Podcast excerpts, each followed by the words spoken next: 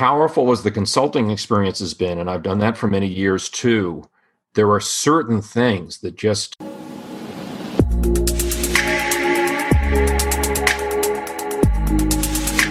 Hello, everybody. Welcome to another episode of Ken's Nearest Neighbors, the podcast where I bring in fascinating people from my world to talk about life, data science, sports analytics, content creation, and much, much more. I'm your host, Ken Jee. This episode of KNN was brought to you by Pandio. More on them in a little. Today, I had the pleasure of speaking with Keith McCormick. Keith is an independent data miner, trainer, speaker, and author in North Carolina, whose LinkedIn learning courses have been viewed over 500,000 times. For the last several years, the focus of Keith's work has been to improve how analytics leadership runs their teams and how they actually hire and nurture new talent. Keith started his analytics journey as an SPSS instructor, and in this interview, we talk about the rise and fall of that software. We also talk about his thoughts on the future of machine learning tools and his ongoing fascination with personality types. I hope you enjoy our chat. Thank you so much for coming on the Ken's Nearest Neighbors podcast. We've we've had some really awesome conversations in the past about how people learn, uh, what people are learning, and and kind of the data science space in general. And I'm really happy I could bring you in to kind of share your thoughts on these things and and maybe change the perspective on on how people view learning this data science, machine learning, AI field. Yeah, absolutely. I've been looking forward to this, and it, will be fun to compare notes as well. We know a little bit about each other already and how we learn, but it'll be fun to you know talk some details about that. For sure. And so the first question I really like to ask is, when did you first get interested in just analytics and numbers and in model building?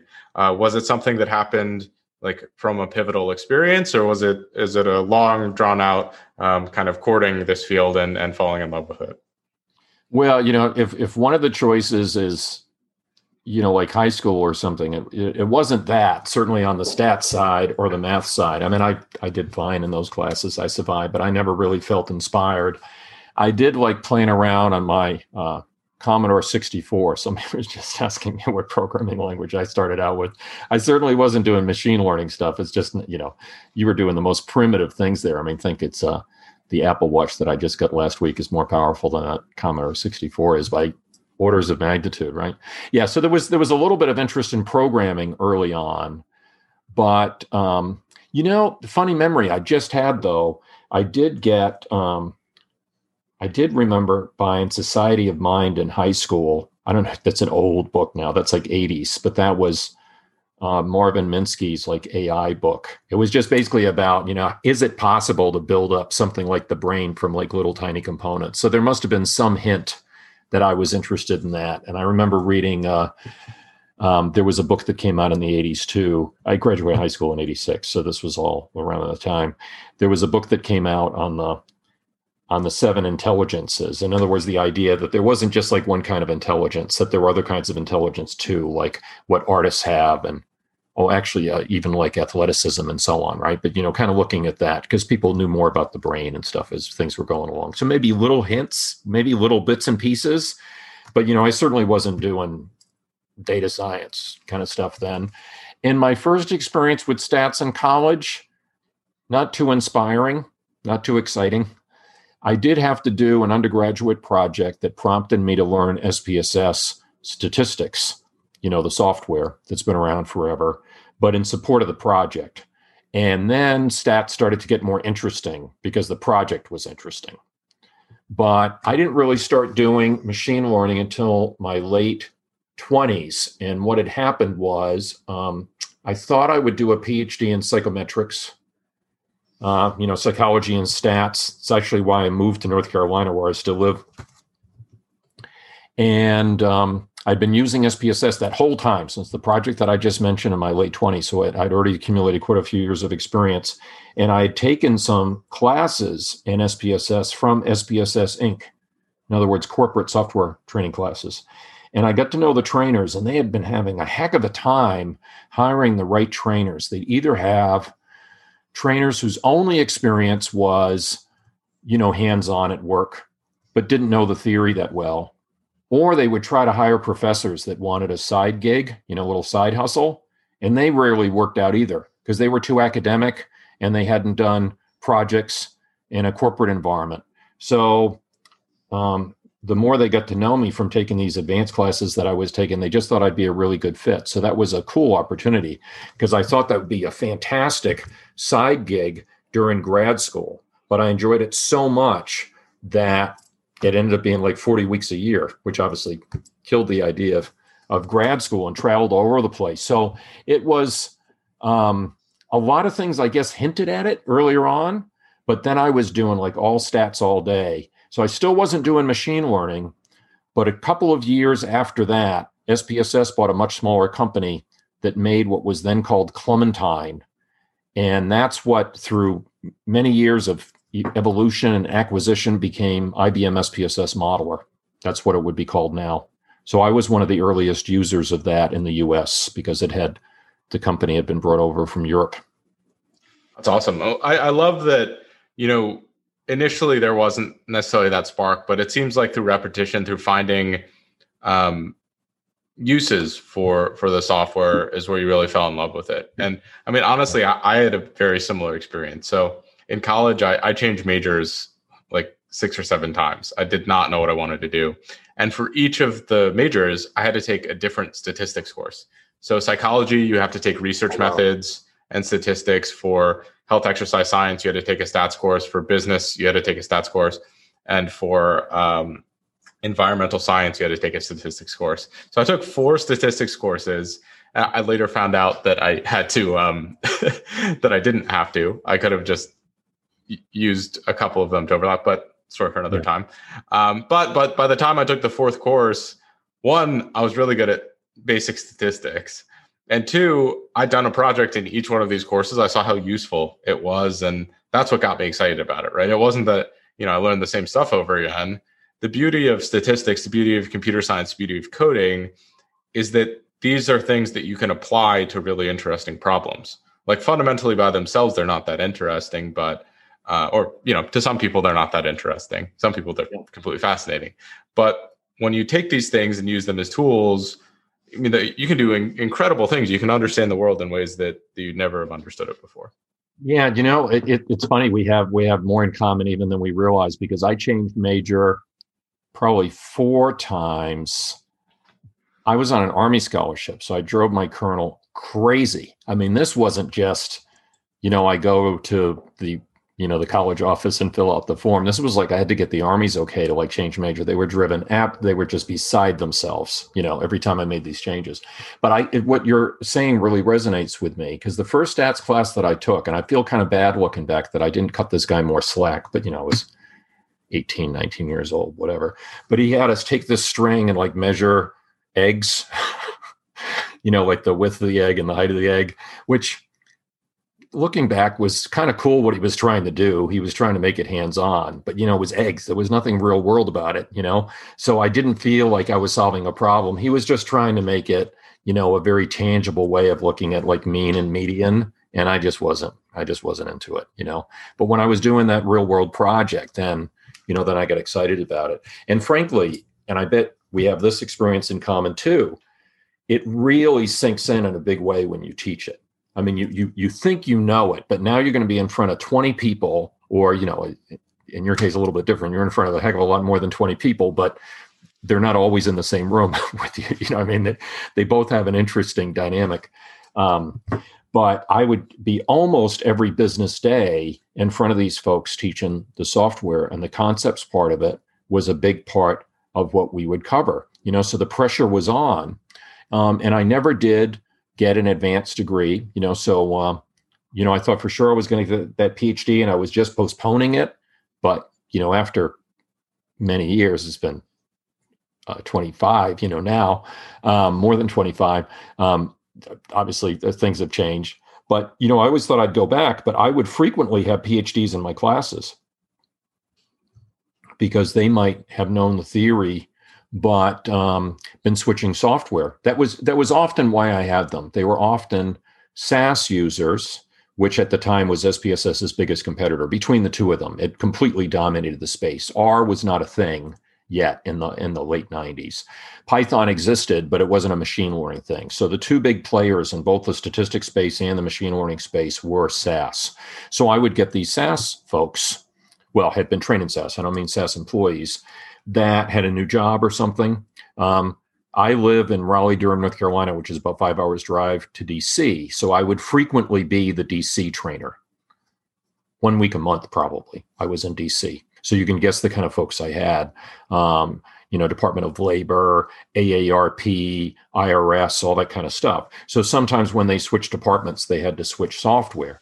So I remember the third time that I taught regression, I had in my regression class. Now he was like 60 at the time because Tukey had passed, you know. But this guy had gotten a PhD with John Tukey, the you know the famous the guy that a lot of tests are Tukey named test. after. Yeah. yeah, exactly, exactly. That's uh, that's the guy.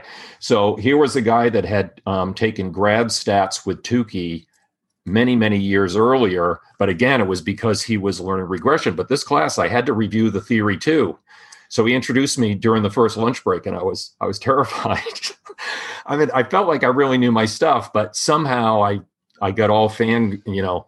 Um, uh, you know, I get kind of all funny since I'm such a huge fan of uh, of Tukey, but he complimented me at the end, and that was a big confidence builder. But you know, that's what I mean about the adrenaline rush. Each night, you know, even though some of the stuff I was teaching pretty basic, I felt I really had to be on the top of my game teaching those classes.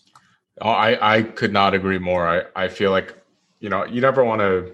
There's that additional social pressure. Like you know, at the end of the day, it's okay if you make a mistake but you don't want to, right? You want to provide the best information. You want to make sure that um, you're you're doing your research, and that's part of the fun of teaching. I mean, in college, in grad school, I loved study groups because I would always try to be the person that that taught the material to the other people. Because again, that's that's when you prove to yourself that you know it. It's when you can really, um, you know, make that extension beyond just, you know, beyond just like the the general ideas that you're working with. That's the applied knowledge to me. Now, a quick word from this episode's sponsor, Pandio. Taking advantage of machine learning doesn't just mean that you have a lot of data. It means that you have the ability to access, to query, and to move that data in a seamless manner across your enterprise. Pandio is the only data orchestration layer that enables you to connect different data sources query data in place as if it were a single database, and move that data at scale. Let your data science teams focus on optimizing the models for data driven decisions, and let Pandio focus on the logistics. Go to pandio.com, that's P A N D I O.com, for a free trial to see how Pandio can drive massive value for your data transformation.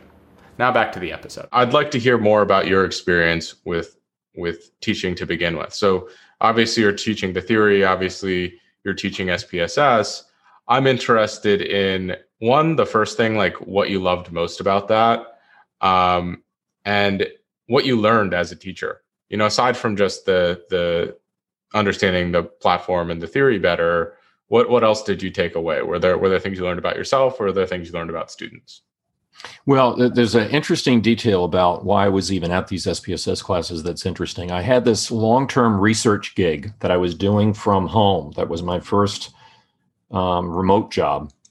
And um, so I said, I, I was half time and I talked to my boss and said, if you're willing to pay for um, what they call this training subscription, I could get an unlimited number of SPSS software classes in a calendar year um, and I told my boss, I said, look, I'll do it in my free time. And if there's any travel involved, I'll pick up the travel. So that was a good deal for both of us. So we did it. So I took a bunch of these classes. That's that's how they got to know me.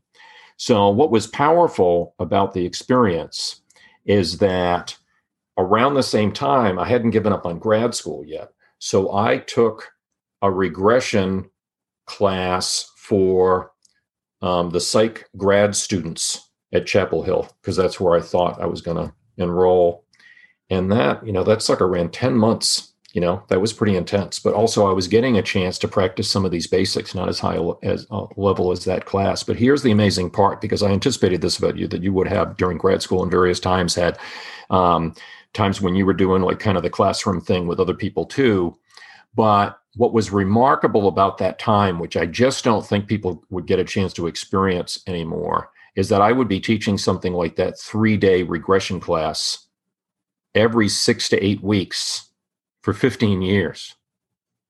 You know, so just the number of people I met And it wasn't at all infrequent that there were grad students in there that were doing their, their dissertation and wanted to sharpen sharpen their skills. So think about how many dissertations people told me about during their lunch break and little problems that they were solving. Um, and that eventually, you know, switched over to consulting. But it's also the environment in which I learned the machine learning stuff. Because when SPSS acquired Clementine, you know, they had these folks that had been using Clementine for years that came over from Europe, and I sat in on their classes sometimes three, four times because I might be teaching Monday through Wednesday, and maybe this class was going to be held at the end of the week, and I would stick around. So that was um, that was a powerful experience.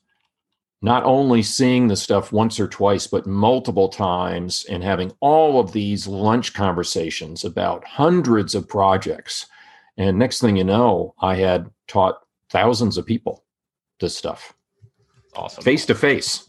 Yeah, I mean, I guess we really lose out on that with the online learning to a certain extent. You know, it's it, you don't have that that additional layer where you can meet the teacher, you can ask these additional questions, which is which is a sad thing. Oh, I mean, obviously, online learning has plenty of of excellent benefits, and you're, sure. you're a part of the online learning as well. What has been aside from the interpersonal stuff?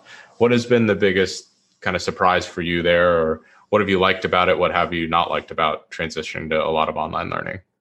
Oh, well, you know, I guess I think you framed it exactly right. I, I think what you kind of miss is the 15 minute breaks and the lunch break. You know, they don't seem they don't seem like they're a big deal, but that's where you hear hundreds of what they're doing at work Whereas, you know, online creates a little bit of a distance between all of us. You know what I mean? So I'm sure you get endless chats, comments, direct messages, emails, and so on. But it's not quite the same as somebody saying, uh, Keith, you know, could we, uh, I'd love to talk to you about my dissertation. Could we have lunch? You know, and, and then, uh, I don't know about you, but I get pretty wiped out like when I'm teaching. So usually I'll be exhausted. I'll go, oh, how can I turn them down there? They're talking about their dissertation you know what i mean? So i i, I grab a little bit of extra caffeine and you know and do it. So um, it's hard not to miss that. That's pretty powerful. Uh, and they get to meet each other which of course you don't quite have the equivalent of you can have a slack channel. There are various ways you can try to imitate it but it never quite feels the same. But i mean come on. It's uh, it's pretty rewarding to know that you're reaching 100000 people impossible impossible in a classroom 20 people at a time you know? I know when um, i know when uh, gladwell's outliers book came out you know the famous 10000 hour thing? And i just scribbled you know i scribbled on a scratch pad and i said wonder how many hours you know i've been using spss and i got to this crazy number and just decided I wasn't going to figure it out anymore. It just seemed ridiculous. But I, I did a rough back of the envelope and I had about 10,000 classroom hours. Again, just going through, cycling through like these 30 courses again and again. And as powerful as the consulting experience has been, and I've done that for many years too, there are certain things that just are kind of like in my bones now that I probably would have never felt that way if it wasn't for that huge volume. But think about it. That meant that it took me 10,000 classroom hours to reach several thousand people. Whereas, you know, online, several several thousand people a month might might yeah. be seeing, you know, my uh, my material. So it, it brings the conversation to a different level, but it's a different kind of conversation. They're they're they're both rewarding and and powerful in their own way. Awesome.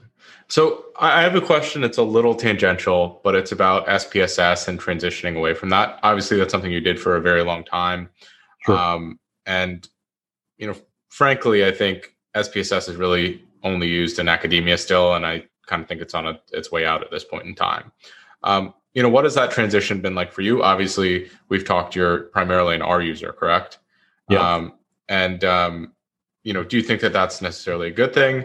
It seems like things went from SAS, um, which was almost SAS and like MATLAB, which was kind of programmatic, to SPSS, which is like a GUI, to R and Python, which are just like pure programming languages now. I think that that's fairly interesting, where it's like we went more basic to more functional, back to more basic again.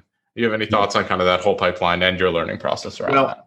I'm I'm actually more of a I'm kind of more of a KNIME guy now. Here's my KNIME coffee mug, and folks might not even know what KNIME is. I, so- I don't know what KNIME is. Yeah, I'll, I'll, have to, I'll have to explain. I'll have to explain what KNIME is, but I, I want to answer your. Uh, so let's both remember to come back to that. But let's just talk stats here for a second.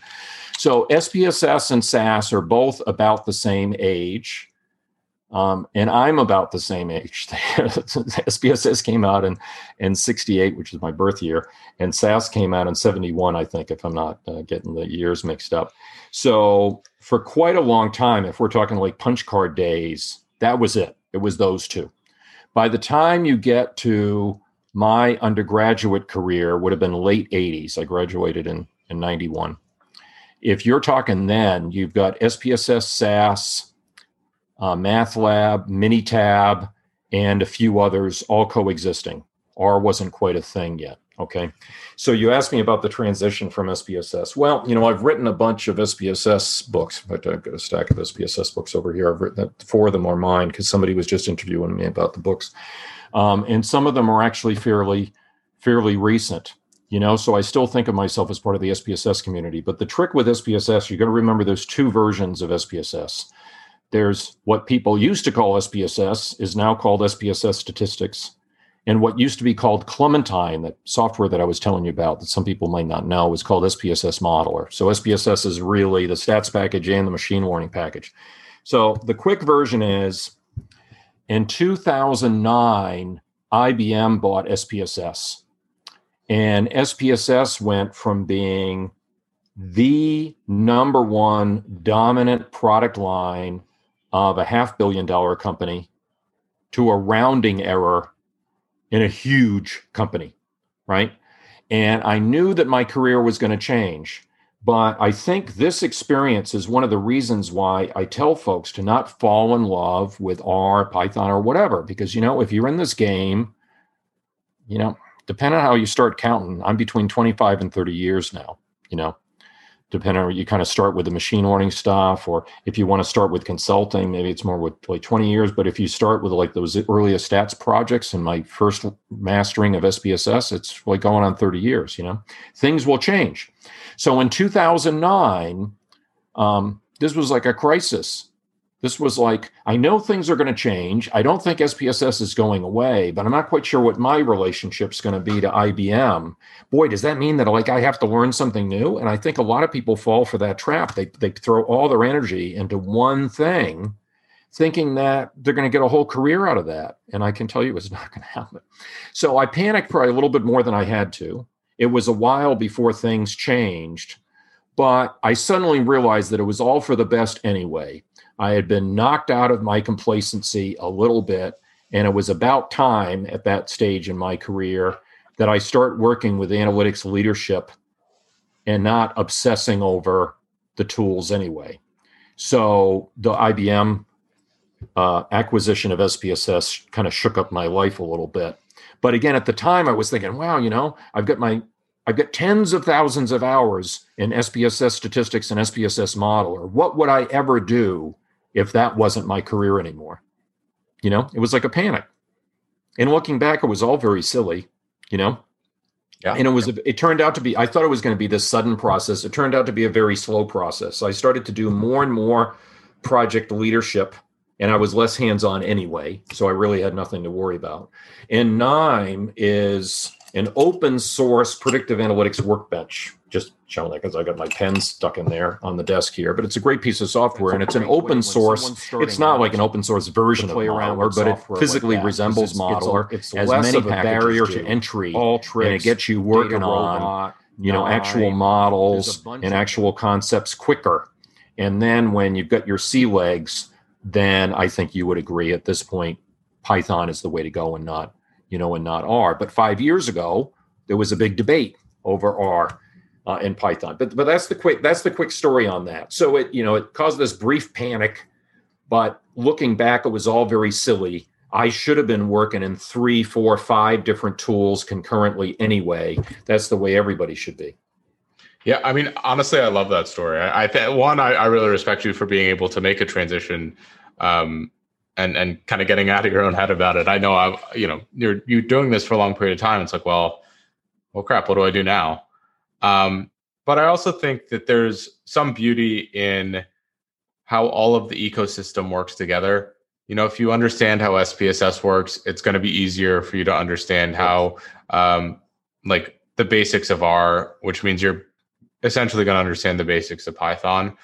And I think that that's something people don't realize is they get so wrapped up in what they should learn first.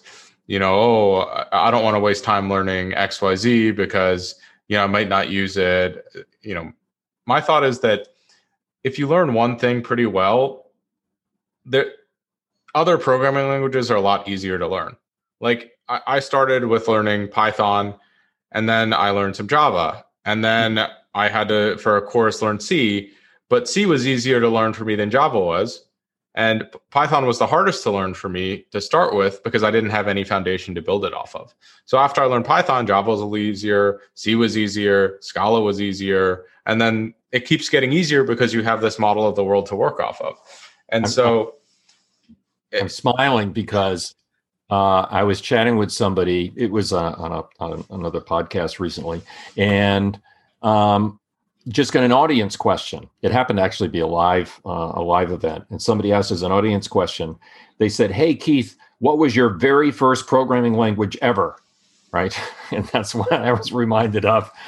Basic on, uh, you know, on the Commodore 64, and then when I was a freshman in college, I learned Pascal, which was which was then a thing. I, I get um, I get the magazine of the Association of Computing Machinery because I go to the KDD conference and there uh, it wasn't on the cover but somewhere they were just there was a big article in there pascal is 50 years old uh, you know this year which i thought was uh, which was funny. I didn't know that. And then the third language i learned was lisp. Do you even know what lisp is? I actually had to, to do some lisp oh in, my God. Uh, you know, obviously that's fading yes. in popularity. Well so we used uh, we used it in a concepts of programming languages uh, course Oh, cool. And so we use that, I believe, to learn about functional programming because I think it's a functional language, if I recall correctly. I, oh, I can't, I, I can't remember. All I remember is we used to, its nickname was lots of silly parentheses. That was, yes. When I was like 18, we would, you know, the other, you know, the other memory that I just got actually learning programming um, that I don't talk about this as often as I should because I think it's really powerful because well look we're kindred spirits on this whole don't obsess over the tool you're going to have to learn more than one tool because you must get that question it, it, at least as often as me and probably many times more because you've really you know built up a following you know on your uh, your days of data you know series so you, I think you build a real relationship with your audience that perhaps i haven't quite yet because I have some people that discover some of my classes and don't even discover the other ones. It's just something about the, you know, the platform or whatever. But um, uh, what was I going to say uh, about? Oh yeah, about the about switching languages that they just kind of have to you know let that go. But the memory that I had was when we would take a computer science concepts course, could be a database design course or something like that. We could choose any language we wanted. And I always thought those poor teaching assistants have to, there's like 12 of us and we're submitting homework in 12 different languages. What a pain in the neck for them, right? But it's because one, the professors weren't grading, so what did they care? right? The other reason was they thought it was beside the point. They didn't they didn't want to spend any lecture time. We were since I was a major in fact, when I took that first Pascal class, I think it's because I was biology major for about five minutes. And that's why I took that introductory class. We were discouraged, discouraged as computer science majors to take any language classes. It was pretty much verboten. Maybe we could get away with one. If we did any others, it was like on our own time. We were expected our, uh, to teach ourselves the languages. So when we went into um, you know, when we went to the class, it might be something like, you know, write me an efficient loop or something in any language you want. Don't waste my time talking about languages. It was just considered not a good use of class time. So who knows? Maybe that memory sticks out of my mind too about, you know, this whole obsessing about it. The, you know, the metaphor that comes to mind too, I bet you'll get a kick out of this, is that to me, it seems like market timing you know? Not that i don't think trying to market time isn't fun. I'm not really a quant you know but you know when people try to say you know what stock is going to do great or trying to do arbitrage if you're trying to guess where to put all of my effort into one software tool or one language it's like you're trying to market time. It's like you're trying to say by the time i'm trying to get a job with somebody this is going to be the one skill that i need. That's why people obsess over that question because they think it's reducible to that which it is not. Yeah. Well, you know, the thing for me is every couple weeks, every couple months, I'm, i have to work with new tools, right? Whether it's a, a new package that uh, a new module that I'm learning on Python, whether it's something else altogether. I mean, that learning never stops in the profession, and there's no reason why we should, um, you know, take that. We shouldn't take that to the base level with the programming language, right? And I think that that's a really interesting thing with you mentioned with how programming or, or, or the computer science concepts used to be taught. I mean, I don't think many schools do it that way anymore. But one, it would be very difficult to get people like excited about starting because they'd be so scared. But I think if you're talking about people who are already experienced with some programming languages, that's definitely a better way to teach. Um, you know, I, and none of my courses that I teach am I going to take that approach, but I understand it. It probably was incredibly helpful and valuable to a lot of the students again, some of the students might have just quit the major because of that, but or, or, the teaching aides probably all quit. Oh, the, well, the teaching assistants, yeah, they, they were really, you know, they were really made the pack mules by the, you know, by the by the professors. They were the one that were uh, the professors were trying to offer some flexibility, but they were the one that got hit with the extra work, right? You know, it's funny though because I te- do some teaching for UC Irvine and their continuing ed program. You know, the, the, whole variety of certificates they have. They have a predictive analytics certificate and a data science certificate and so on. And I will let, um, usually I use KNIME as the tool. And the reason that I do is because I'm asked by the university not to spend any time on tool training. So they have to learn the tool on their own. And you know, having to do being required to do assignments in Python, but not having a Python class, I think is is kind of tough, you know. No, so really. in um, in the certificates that are lengthier, that get more technical, they do start with a Python class and then they go from there. But I teach in some certificate programs where there's only a half dozen classes. So um, you know they kind of learn KNIME in their own, which isn't hard to do. But then they sit then. Um, then I'll, uh, you know, I do forums where I give help on that tool as needed but not a lot of lectures on it. The lectures are on the concepts. But then when they turn in a capstone or even when they turn in a homework, I don't care if they turn in something they did in Tableau or whatever, as long as they as long as they do the assignment. And when I'm on advisory board calls with other um, other instructors, 80, 90% of them have the same policy. Very cool. Well, I'm actually teaching my first university course uh, in the cool. upcoming months. So I'll, I'll take some notes. I don't think there's going to be any programming at all in it, but um, I do realize that I get teaching aids, so that's something I, I can think about how to best allocate your time. So, yeah, as well. Um, so, I think we're coming towards the end of a, a couple more questions. The the first though is about your teaching philosophy.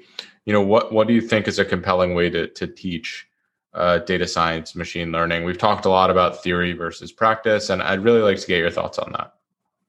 Well, I'm going to mention one more thing about the SPSS training thing. You know, I mentioned uh, SPSS is an acquisition of Clementine. So, a couple of the folks that came over in acquisition, really by coincidence, because it had nothing to do with the software per se, but they had been part of the project to write CRISP DM, the cross industry standard process for data mining um, you know, which is the famous, even if people don't know it by name, it's the famous business understanding, data understanding, data prep, you know, steps in the data mining there's process. that. There's like the OSEMN model as well. And then there's, um, there's one or two other ones, but continue. Yeah, no, absolutely. And, you know, I'm, I'm going to make note the OSEMN model because I'm always wondering about the new variants and I haven't heard of them yeah. all, but it's, it's spelled O S E M N. Uh, I'll, I'll actually link an article below in this to this podcast that's one my friend, the data professor, wrote, and he goes through all of the main models that are out there right now. Oh, awesome, awesome! And then we uh, we can link to CRISP-DM as well. But anyway, since those folks have been part of that project and happen to also be employees of the company that made Clementine, so they you know, a number of them, including some uh, folks that are, you know, pretty famous, at least in certain circles. They, um, you know, the, the lead authors of it, um, they were all hanging out in the SPSS offices because they had relocated to the US for a couple of years to facilitate the acquisition. So I've always been a huge fan of CRISP-DM. And for me, CRISP-DM is a much bigger deal than people give it credit because they wrote that thing over like three years. There were 200 organizations involved. So this wasn't somebody sitting down with like a legal pad and kind of like rethinking, you know, like drawn from their experience. There were workshops. There were even like little mini conferences. There were surveys that went out, and uh, you know, big companies like NCR and Daimler Chrysler and stuff like that were involved. So it was really something. So for me, the, that was the setup to answer your question about my teaching philosophy. I think it's so important to try to impart some of the things that I've learned seeing dozens of projects from start to finish and you know this is this is kind of the topic that got our initial conversation going because i think things like kaggle competitions are so amazing. I i, I couldn't be more supportive of what kaggle is trying to do and people that participate with that. But you know it's a lot of practice on the modeling phase with a little bit of data prep sprinkled in you know? And at some point you've got to see that bigger picture from problem definition at the beginning which in a kaggle competition has been done for you that's the competition description you know that's the end of the you know that that's uh, even uh, Tony Goldbloom, the you know the uh, the founder of uh, of Kaggle, you know, will say that it really only covers about thirty percent of the process. A very valuable one, right? But it was never intended to be the whole thing. And naturally, you don't you can't do business evaluation.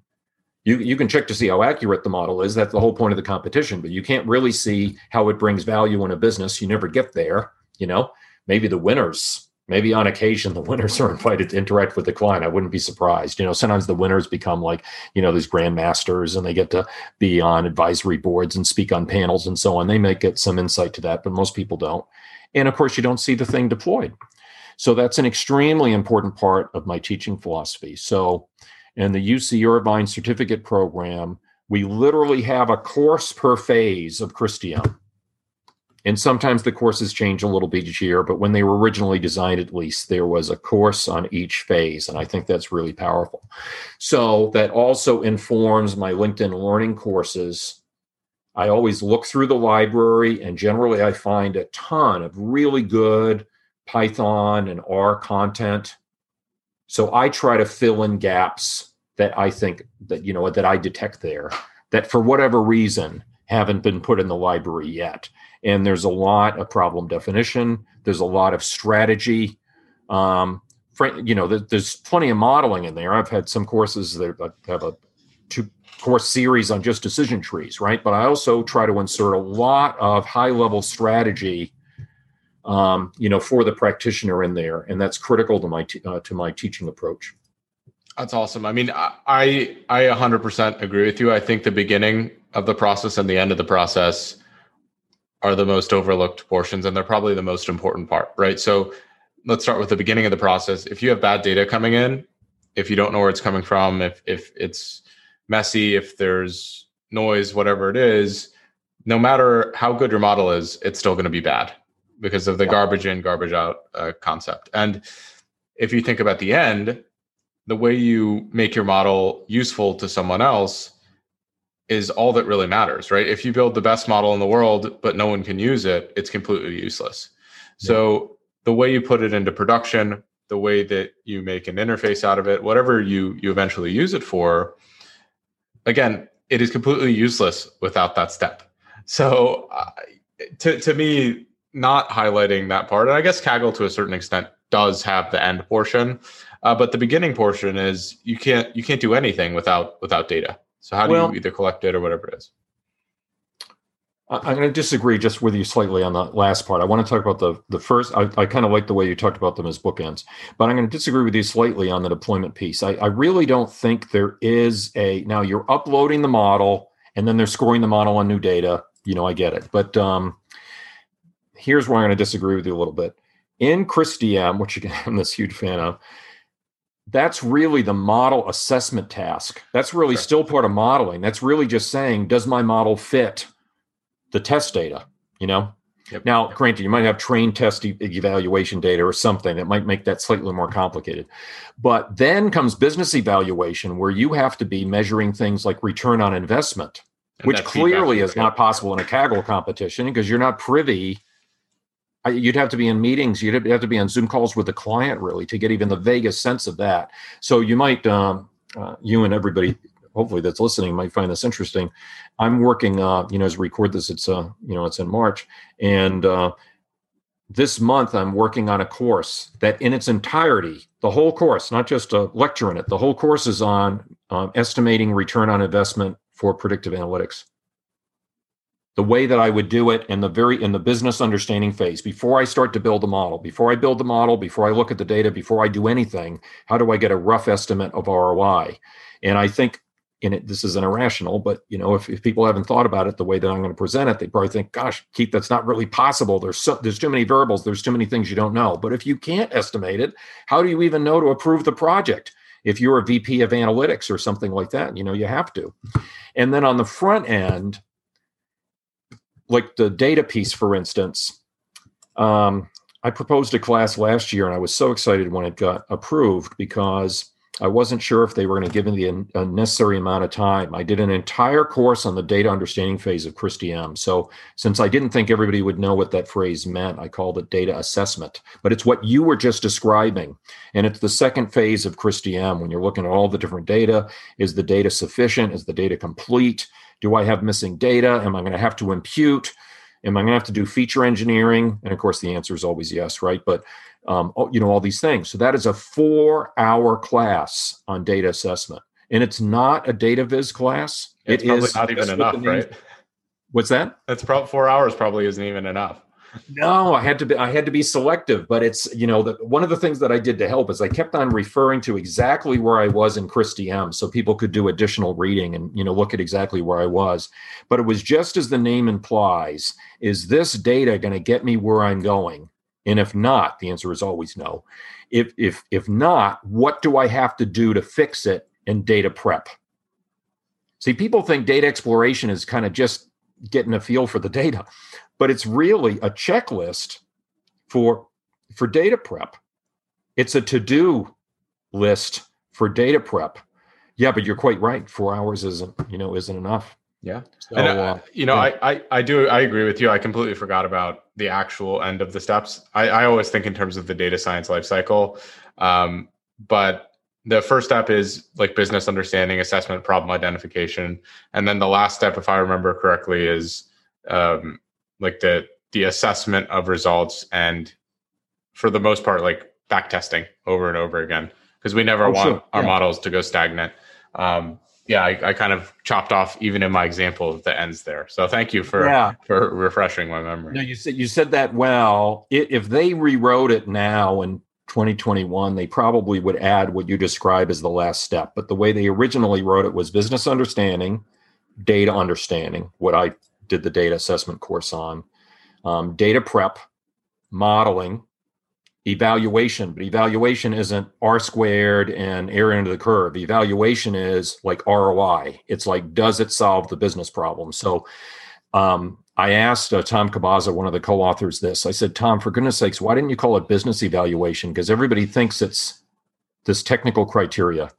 He goes, well, it was kind of obvious to us. If we thought that anybody wasn't didn't think it was business evaluation, we would have called it that. But we didn't think anybody was going to think it was R squared. We thought that everybody knew that we meant does it solve the business problem, right? So understandable in retrospect. They, they should have the identified their business problem better when designing that. well, you know, it was it was all these people that were doing it got together to reduce it to writing, but they didn't expect the millions of rookies that we are having now because it was still a small field back then. They didn't they didn't foresee, I guess, the explosion that was going to happen over time. Uh, so then, after business evaluation is deployment, and part of deployment is monitoring which is that continuous improvement that you were just referring to. And that's a task under deployment, but I think they should have made it a phase. I mean, who cares, task or phase on some level, right? But I think it should be a phase because usually there's a handoff. Usually the modeler plays some role in deployment, but some other person ends up taking over during monitoring. Yeah, absolutely. Um, so honestly, those are all the questions I had. I mean, this has been awesome so far. At the end of every interview, I kind of open the floor to for you to talk about anything you'd like. Um, I, I, would love to hear from you to add a little extra color to our conversations. Maybe something you're interested in, some advice you have, whatever that might be. Sure. So, uh, so this will be this will be fun because you were you were telling me um, offline that your audience asks you about this all the time. So, when I said I was thinking about getting a PhD in psychometrics. The reason was is because that undergraduate project I mentioned was looking at learning style bias in the SAT. And I was using the Myers-Briggs type indicator as my learning style instrument. That and some others that people probably aren't familiar with, but that was one of the ones in the study. So um, I've continued to stay interested in this all all these years. It's not really part of my day job. Uh, but there's a movie that just came out called Persona on HBO Max. So I was watching that with some interest because it's this very spooky, dystopian, you know, future of personality tests. Anyway, I'm kind of intrigued with that. So uh, I'm curious what your type preferences are if you if you know. You were saying earlier that people ask you all the time. Yeah. So for Myers Briggs, I'm an ENTJ. ENTJ. Um, I, I also I've I'm I've always been fascinated with personality assessments. I will say I, I've also seen like the biggest problem with them is that they're definitely situational. Mm. So in my mind, you know, if I'm in a presenting setting, any of these things, I'm far more extroverted than I normally am. Although I am still baseline extroverted, um, but I kind of revert in the level of extroversion or judging or or uh, or feeling or whatever those are um, more towards the mean. But in certain scenarios, I am extremely one direction. Um, you know, I, I think that the profession you're in, for example, at work, like in data science, you're going to be a lot more. Um, you're going to be focusing more on the analytics and understanding through inference than you are going to be just like in, in using intuition to get to certain uh, solutions. So on the job, if you're a data scientist, you might be more like that. Whereas in your personal life, you might not be like that. So I think that that for me is the fun part is can we understand how these things evolved by situation and can we even layer that on to make those models more effective? Um, again, I, I like I'm fascinated with these things. I love the ocean one. I use that in every human interaction uh, that I have as well. Yeah. No, that's uh, that's interesting, and that that's something that comes up in the uh, in the movie because they talk about um, Big Five and MBTI as being like Coke and Pepsi. But again, it's a very dark and gloomy uh, film. But uh, but you know, if you're interested in all that stuff, you should check it out. Oh, I yeah. So um, so because that's out, and for some other reasons that are going on, this is the this year, 2021, is the hundredth anniversary of Jung's book, Psychological Types. I guess it I guess it came out in Swiss German in 21 and then came out in English a couple of years later. But anyway, a lot of people are celebrating, people that are into the Jung thing are celebrating that uh, this year. Uh, so I find myself uh, talking about that more than usual. And I just kind of lend my stats expertise, explaining stuff like what's Cronbach's alpha and what's split half reliability and what's face validity and stuff like that. It's kind of fun. And my uh, my preferences are uh, INTP. Very cool. Yep. We have at least one in common, a two in common there. Well, but uh, they go in different directions. So if you want to get all geeky about this stuff, as an ENTJ, you'd be extroverted thinking, yep. with introverted th- intuition as your second best, right? So that's that's really what explains the extrovert introvert thing. Um, I often joke that you know when people talk about ambiverts, you don't need a name for an ambivert because you were kind of explaining that you you know you do both. You don't have to have a fancy name for people that have both extroversion and introversion. They're called adults. Because according to theory by the time you're college age or so you would have your top two functions which gives you balance. Because Jung is Jung right? I mean he's a uh, depth psychology. He's all into this psychic balance and you know jungian analysts analyze dreams and things like that you know so the notion is is that your top two functions become conscious which for jung just basically means that you have control over them that that you're aware of them that you feel competent in them so you have a way to extrovert and i have a way to introvert so we both have thinking in common but your thinking is extroverted and mine is introverted Interesting. And we both have intuition in common, but my intuition is extroverted and your intuition is introverted. Huh. That is fascinating. Yeah. Awesome. Well, again, this was a really cool conversation, Keith. Thank you so much for coming on. Uh, and I'm excited to publish. this. I think people are going to have uh, a lot of really interesting findings. One about SPSS, just like the history there. I didn't know that. Was fascinating to me, but also about your experience teaching, your learning journey, etc. And, and don't freak out if like somebody changes your Python library or or, or the, the field chooses a new favorite. Don't freak out. It's going to be fine. Thanks for tuning in to this episode of Ken's Nearest Neighbors. If you enjoyed it, we greatly appreciate it if you gave us a rating and followed the show. It helps us to continue to bring in awesome guests. Make sure you join us next week.